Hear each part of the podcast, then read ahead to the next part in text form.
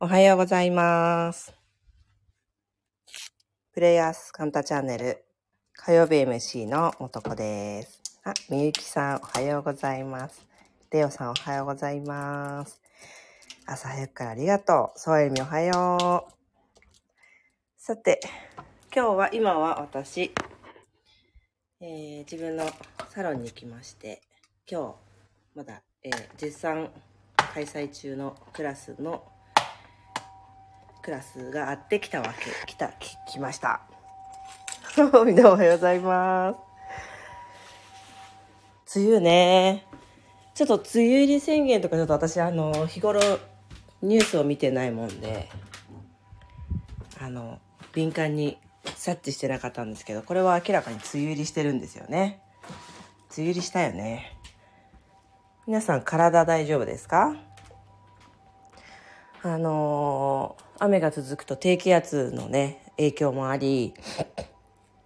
HSP の方や、えーあの、発達障害のグレーゾーンの方などはね、すごく、えー偏頭痛が起きたり、えーと、こう胸、なんか呼吸がちょっと浅く苦しくなったり、それからそう、湿気だよね。湿度がすごく上がるので、えー体がむくんだりして、あとやたらなんか一日中ドヨーンとする。気分もだけど体もちょっと重いみたいな感じ。寝れませんって人もいるんだね。そうそう。まさに呼吸が浅くなってますというコメントもいただいてますが、そう、あるんじゃないですか。いろいろね、様々に、あの、体調不良が起きやすいですよね。湿度が高くて、えー低気圧がね、強い時って。そうなんですね。そう。えっ、と、アイユルベーダーの話から始めていきたいんだけど、アイユルベーダーでは梅雨という季節は、水が増えて、えー体、あの、体感覚的にはこう、湿度も上がるしさ、水っていう元素が増えるように感じるのですが、実は、えーこの梅雨という季節はですね、風という元素がめちゃめちゃあ自然エネルギー的にも体の中でも増える季節なんですね。風という元素がこう増えるとどうなるかというと、まず雨が、雨ってすごく上から下にもう真っ直下にふわーんと落ちてきますよね。このエネルギー自体が風を増やすというふうに考えていて、動きが多い。自然界の中に、えー目まぐるしく動きが多いという感じ。だから、えっ、と、うんうんうん。自然、天気的には雨とか風とか、えっ、と、低気圧、高気圧が、こう、目まぐるしく動く感じ。そして、こう、全体の、こう、エネルギーとしては、うんと、なんかこう、ざわざわしたり、逆に、こう、自分の日頃の、なんかネガティブな部分、心の部分も体の部分も、そういう部分が動き出す。だから、えー普段の悩みがちょっと助長されるみたいなものが、梅雨にはよく起きるんですよね。うん。昨日頭痛かったです。そういう方多いんですよね。クラスに来てくださってる方でも頭が痛いくて、あの、途中、あの、ドヨーンとした顔してる方もいました。そして体内ではこの風という梅雨の時期、風という元素が増える梅雨の時期、何が起きているかというと、まあ、さっきも言ったんだけど、日頃自分が、あの、な苦手な部分、ネガティブな部分が、えー助長されるっていうことがまず起きますよね。例えば、ご年配の方で膝が痛い方は、うん、梅雨、梅雨になると、あの、こう、心身と膝が痛いというか、寒さが強い時よりも膝の痛み、なんか奥深に、奥深くに鈍く痛むような痛みを感じるという方が多いですね。うん。で、対策ね、すごくシンプルなんだけど、あの、昨日ちょっとツイッターで、一つ対策をね、皆さんにご紹介したんですけど、その原因と今日お伝えしたい原因は一つで、そこから説明したいんですけど、この低気圧がこう強くなったり、この雨が降って、風のエネルギーが強くなったりとかしているとですね、私たちの体の中を、の気分とか、えっ、と、自律し、うんと、なんだ、汗をかくとかさ、眠くなるとかさ、あの、今の気分を司っている自律神経っていうものがすごく乱れるんですね。で、私、さっき言ったように HSP の方とか発達障害味がね、ある方って、それでなくても、日常から、あの、だだ乱れしてる あの、自律神経がめっちゃ乱れてますので、あの、ここに来て、梅雨というものが来て、逃げられない自律神経の乱れよっていう感じになってるはずなの。で、なん、もう一回言うんだけど、んと湿度が上がって体が重く感じたりとか、雨で嫌だな、ジメジメするなっていう気分もさることながら、日照時間がすごく低いというか、太陽が当たる時間がないじゃない？なので、えっと、日頃からこう自律神経が乱れやすい方ほど、このずっと曇りでドヨーンとしていてですね、雨が続いてこう風のエネルギーが増えていくっていうこの季節は自律神経が非常に乱れやすいんですね。で、ここが、ここからがポイントで、自律神経が乱れるっていうと、なんかこう、ざわざわしだすとか、あの、落ち着きがなくなってくる方向の、まあ、交感神経と副交感神経っていう、二つに分かれるんだけど、自律神経って。その中の交感神経っていうものが乱れるっていうことに意識をよく向けてる方が多いと思うんですね。例えば、うんと、寝れない寝れないっていう時は交感神経が優位になってるわけだし、イライラするとか、不安とか心配がもう落ち着かないとかね、あの、そわそわするとか、っていう時も自律神経で言うと交感神経が優位になってたりするわけで、なんかこう日常の不快な状態とかさ、自分の居心地の悪さを感じ、感じる時って、往々にこう、交感神経っていうものが優位な時が多いだと思うんですよ。だけど、この梅雨という時期はですね、ね副交感神経が乱れやすいのよ。ここポイント。うつっぽいくなりやすい方とか、ちょっとこう、もうやだ、みたいな、あの、気持ちが落ち込みやすい人っていうのも、副交感神経が乱れやすいだけれども、副交感神経ってなんかとってもいいものってイメージがあるじゃない？えっ、ー、と、うん、結論から言ったらどっちにいいもの、悪いもなく、どちらもがバランスとって私たちは心地よくしてたいわけだけど、うん。じゃあ、副交感神経が乱れるとか、ちょっと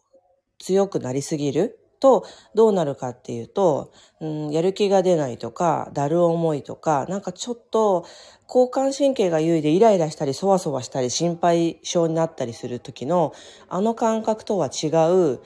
何とも言えない、もう世の中は変えられないんじゃないか、みたいな、ちょっと絶望感というか、虚無感みたいなものが襲ったりするんだよね。あの、マインド的にはね。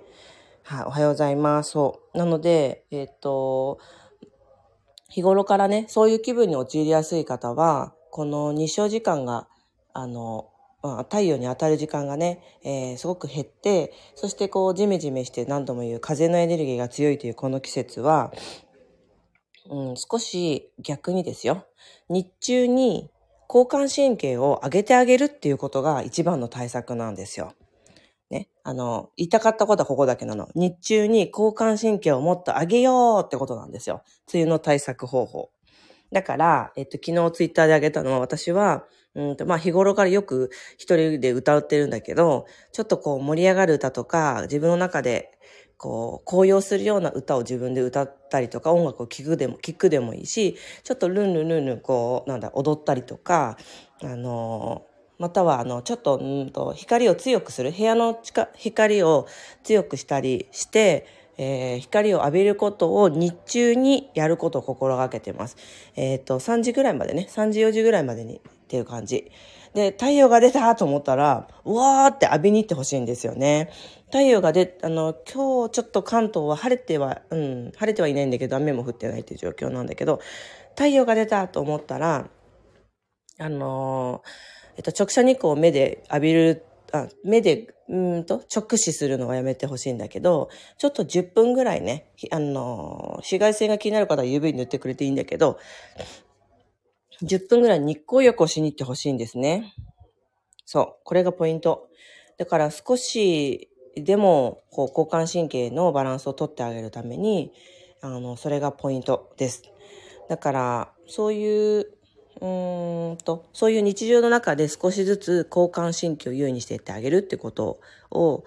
していってもらいたい。ただね、あの、夕方以降にやると眠れなくなるから、あの、日常だよね。私たちの日常のバイオリズムにのっとってですね、夕方、夕暮れになる直前ぐらいまでのところで、ちょっと自分を興奮させてあげるっていうことをすると、だいぶ気分が楽になりますね。うん。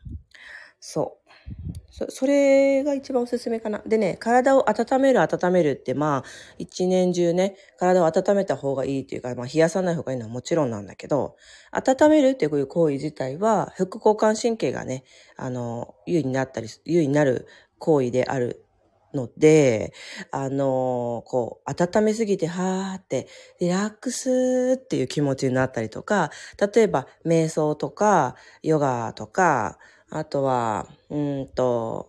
家でゴロゴロするとかね、家の中で引きこもるみたいな、自分の中でこう、居心地が良すぎてご、ぐ、あの、まったりゴロゴロみたいな、あの、風にするのが逆に良くないのよ。なんか雨だしって言ってちょっと、あの、インドア派やりたくなるじゃん。だけどそこでもうなんかこうぐちゃぐちゃになってもいいような服を着て、外にわーって散歩に15分行くとか、うんと、それぐらい振り切っていってほしいなっていう思います。それぐらい振り切っていくと、ちょっと、あの、心地よく靴湯過ごせますよ。あの、気分とね、体の中のバイオリズムをね、整えるっていうことで、あの、少し自分を日中興奮させてあげてねっていうのが、お、ラジャーみたいなマークをいただきました。が、ポイントです。だから、皆さんがよくやりがちな、家でおこもりとか、あのー、は、えー、控えましょう。それから、瞑想とかね、ゆっくりとした呼吸法をやりたいのであれば、それは、えー、日が暮れてから、寝る前とかに、あの、やりましょう。朝やっている方は、まあその方針があるならば別に強制はしないんですけど、朝やっている方はこの時期は夜に移行する方がいいと思います。朝はどちらかというとバキッと、バチッとこう光とかを浴びて、あのー、自分をね、こう上げていってくださいね。はい。以上です。今日は、えっ、ー、と、梅雨入りしたジャパンにですね、その梅雨の生活法についてちょっとお伝えさせてもらいました。そう、歌います。歌って。歌って。はい。えっ、ー、と、思い立ったようにこう、ちょっと配信をスタートしてみたんだけど、あと5分ぐらいしたら、えー、参加生徒の皆さんが到着するというなうな感じです。さて、あの、あれですね。いつも本当に、いつもいつも聞きにくださ、聞き聞きに来てくださってる皆さん本当にありがとうございます。何か、えー、このスタイフ内でですね、えっ、ー、と、リクエスト、私にこんな話してくださいっていうようなリクエストがあったら、メッセージなのかな？この飛行機マークのところでご連絡いただけると非常に嬉しいです。何かリクエストにお答えして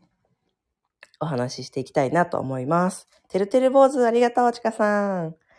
てるてる坊主、てる坊主って、ちょっと何年ぶりに歌ったかしら、今。てるてる坊主。覚えてるのよね。こういうのって覚えてるわよね。なんで覚えてるんだろうね。